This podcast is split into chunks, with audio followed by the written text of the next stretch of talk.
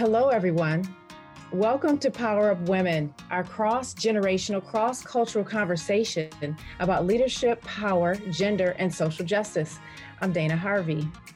So, February is Black History Month. My co host, Ann Doyle, and I wanted to share with you a fascinating conversation with Sybil Haydel Morial, a legendary civil rights activist, educator, and author of Witness to Change From Jim Crow to Political Empowerment. Ann spoke with this Louisiana legend for the Game Changers podcast of the International Women's Forum. We now share with you.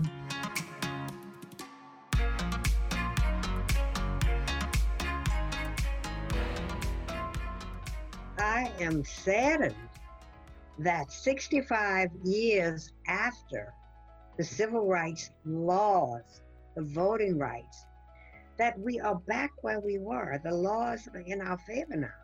But again, here we are in the midst of hatred and resentment because of race and color and religion and social status. The members of the International Women's Forum are superb women who have achieved, who are at the top of their professions, who have a strong voice, who are respected. But collectively, this organization has a commanding presence and credibility worldwide. And I think that when we step in and become a part of this, we're going to help to bring about change.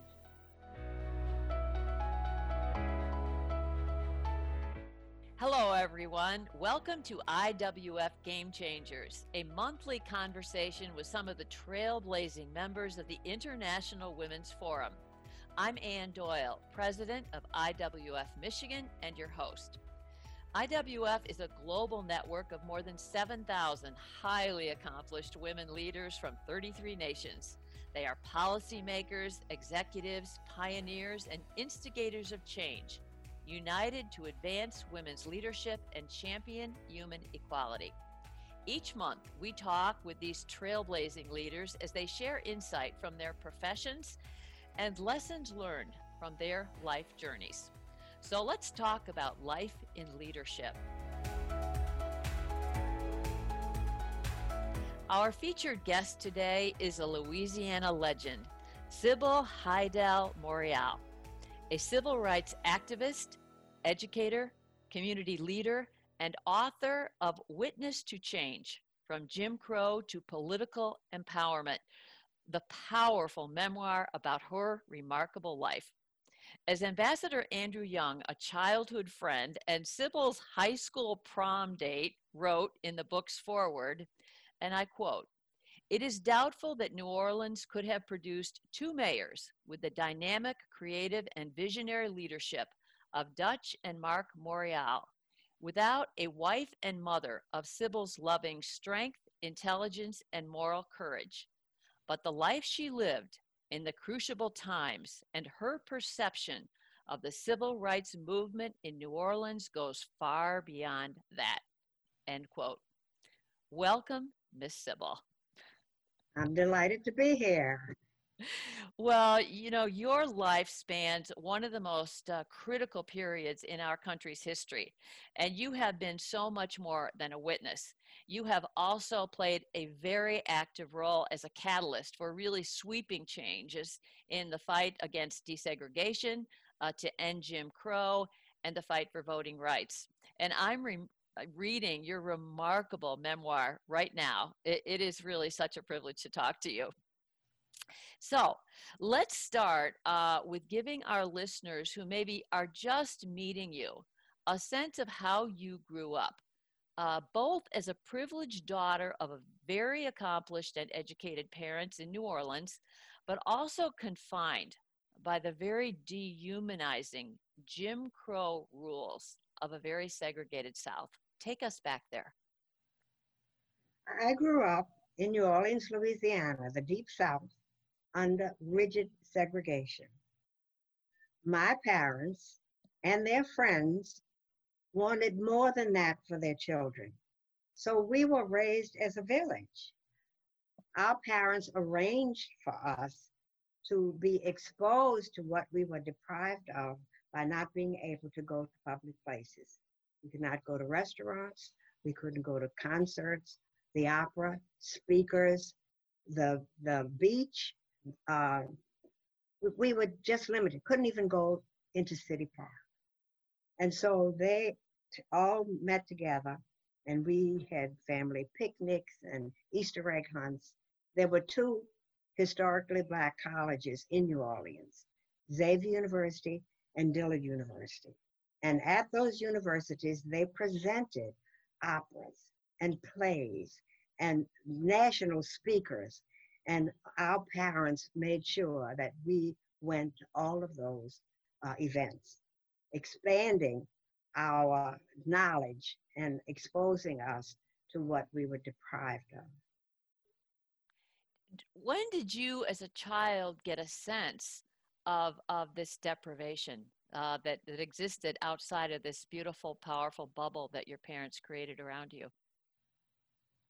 I guess we sensed from the time we were very young, even though the neighborhoods in New Orleans were not segregated, unlike other southern cities. We played with children of other races, of other economic status.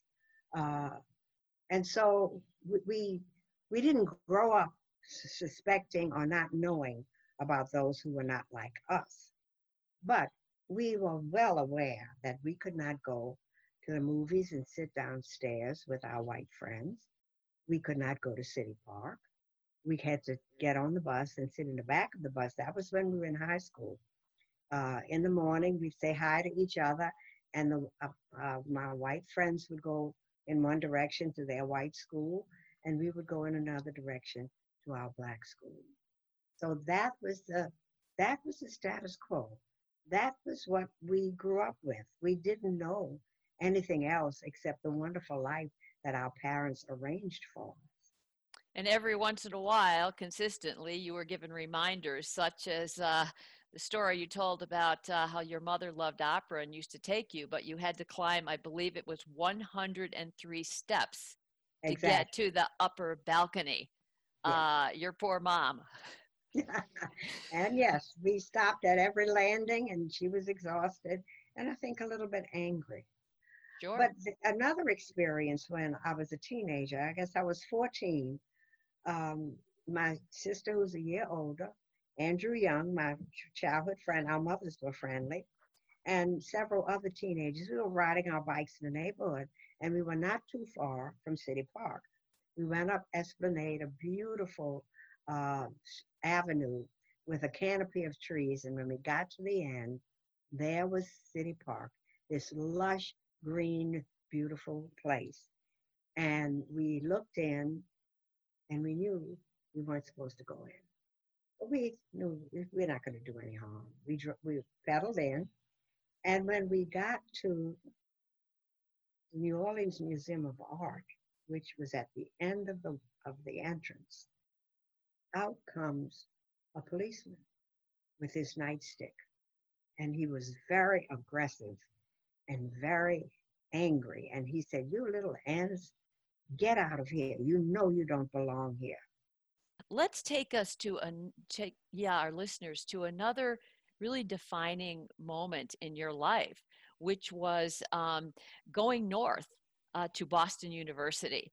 Uh, and uh, you you tell about the train ride where you um, had to sit in the uh, the colored section, which was in the baggage car of the train.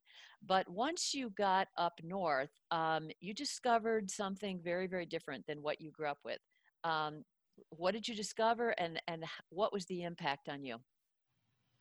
My sister and I had traveled with my parents to national conferences. My father was a surgeon, and each year he went to the National Medical Association and oftentimes we would drive and take the family. So we traveled all over the country uh, when I was young. And I knew the difference in the North. I wanted to experience that. And so I chose Boston because I remembered it as an arts center, as an academic center. Chose Boston University, went to, transferred in, in my junior year, and I went to everything I could. I was free.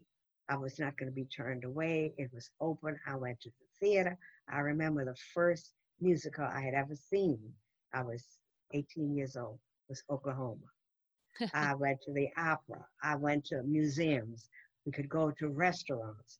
We could go to lunch counters the other thing that's fascinating is that I mean your social circles. I mean, from the time you were very very young, I mean, read like the who's who of the civil rights movement in this country. Uh, for example, college friend Martin Luther King. Your generation of um, the the children of educated, relatively uh, affluent parents sent your children north to be educated but then, as the civil rights movement in the late 1950s was picking up, you all went home, which was very dangerous at that time. I mean, you could have stayed in the North, but so many of you, including you, went home. Why? All of the Black students in the Boston area, uh, Harvard, MIT, Boston University, Boston College, and several others Wellesley, we all, all the black students knew each other through sororities and fraternities and other okay. networks, and we socialized together. Okay. And when the Brown decision came down, all of us from the South were well aware that this meant change. How was it going to happen? Mm-hmm. Even though we loved the freedoms of the North, we wanted to go back home to the woman, to the man, every one of us wanted to go back home because we wanted to be a part of the change. We had no idea what it would be. You know, there's so much to talk about, but I'm going to jump us ahead a little bit to um, you as a young mother uh, with toddlers. And your husband um, was, um, he was president of uh, the New Orleans NAACP, uh, a target of the KKK, lawyer, obviously, and became uh, the first African American mayor of New Orleans. But uh, you were not just his closest advisor uh, and life partner, you also were very, very active at that time. Tell us about what you were doing. When the civil rights uh, movement began to grow all over the country, it was on the evening news every day, and I watched the news but I couldn't wait for my husband to come home. He was very active as the president of the NAACP, but he was also was on the legal team uh, that had to figure out how to bring the states in line with the federal mandate from the from the uh, Supreme Court. Couldn't wait for him to come home. And at one point, I said, I don't want to be a spectator. I want to be a participant. I want to be out there myself. So I and several of my girlfriends, seven, there were eight of us, we, we were young mothers. And we could not, there were other organizations that helped people to become registered voters. That there were a lot of barriers, but you had to, to become a registered voter, you had to pass a literacy test, a citizenship test, figure your name in days, weeks, months, and years. You try that. Do it the day before you go in and you get all mixed up. And you had to have the appropriate identification, and the deputy registrars would change it on, on their whim, you know, to prove uh, your, your residence. So, yeah. so we established workshops all over the city. We used uh, African American churches because we were always welcome there. Remember, this is still the segregated South. We met with the people. They were so wanted to be, become voters. They so wanted their voice to be heard. And so we went through the whole process of becoming a registered voter. And many of them did, but many of them met were met with uh, humiliation. Uh, they were they were intimidated. Sure. I want to talk about courage because you have witnessed and exhibited so much courage throughout your own lifetime. Uh, your son Mark uh, also became the mayor of New Orleans and is now the president of the National Urban League. um, you know, as a mother who knows what it's like to have to warn your sons in particular about how to behave with the police, what have you learned about um, maybe modeling courage? When we, we were in the public's eye, uh, we talked at the dinner table about what was going on. Um, but we always cautioned our children this is the way it is. Uh, always be polite, always keep your dignity. Uh, you can make your, your, your mark if you present yourself in the right manner. So they had to learn to navigate uh, in this segregated city, in this segregated society. But inside, they were resenting sure. what they had to experience. And I think this awareness, this being in the crucible, uh, led them to become adults who cared, who was strong and courageous to be to be involved in their personal lives and in their professional lives. All five of them are today and throughout their adulthood been involved in their own way. Yeah. Well, we have arrived at another moment of reckoning in U.S. history uh, regarding racism, which was triggered by the, the horrible murder that we all witnessed of George Floyd. So, how do you feel right now about where we are? And are you hopeful, discouraged? Share your feelings. I am saddened that 65 years after the civil rights laws, the voting rights, the uh, uh, housing, equal equal opportunity in housing, that we are back where we were. The laws are in our favor now. But again, here we are in the midst of hatred and resentment because of race and color and religion and social status. It's all again, and it's violent. And so I'm saddened by it. But I'm also strengthened that we can do it again. We must do it again.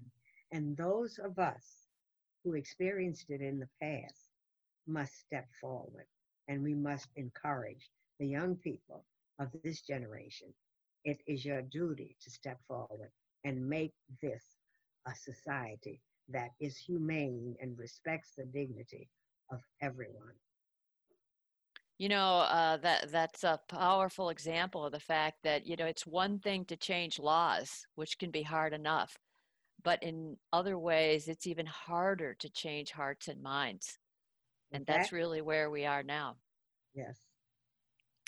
I want to finish up by talking about the International Women's Forum because this is the IWF's Game Changers podcast.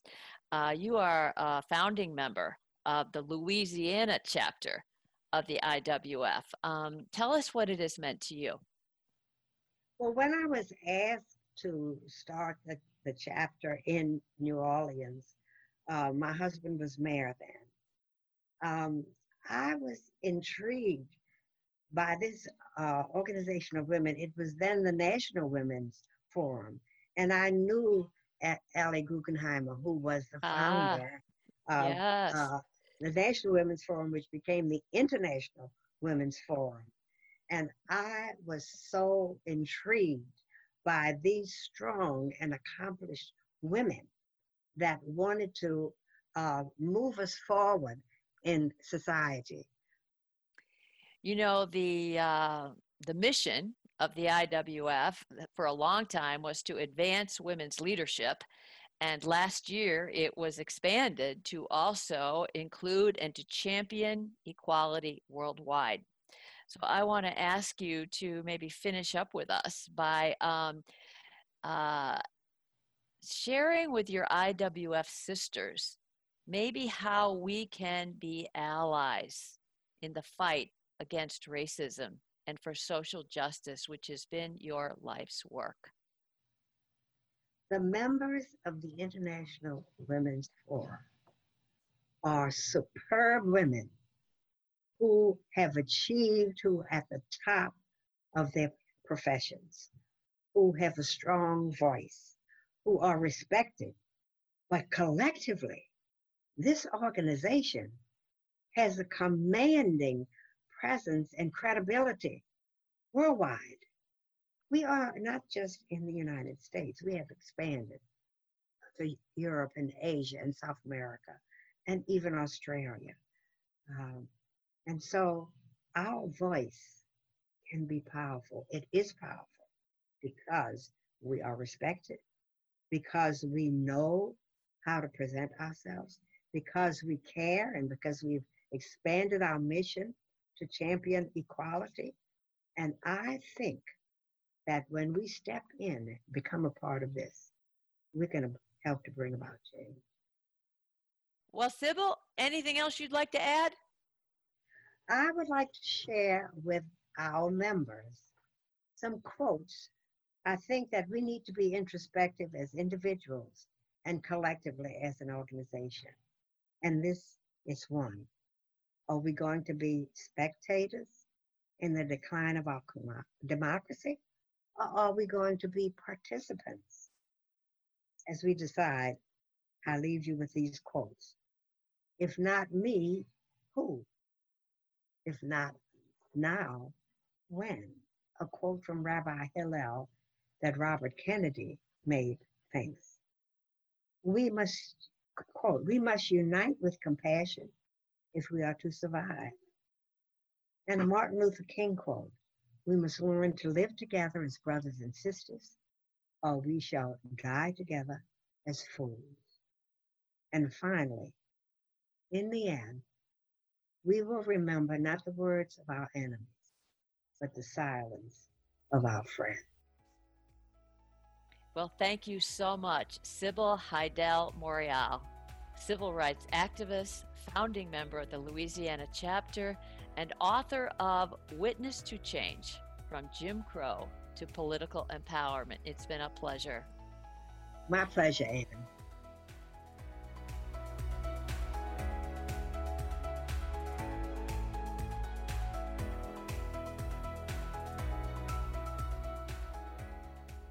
And thanks for joining us for this episode of Game Changers, a monthly conversation with trailblazing members of the International Women's Forum. I'm Ann Doyle, president of IWF Michigan, and your host. We hope you'll join us again as we talk about life and leadership.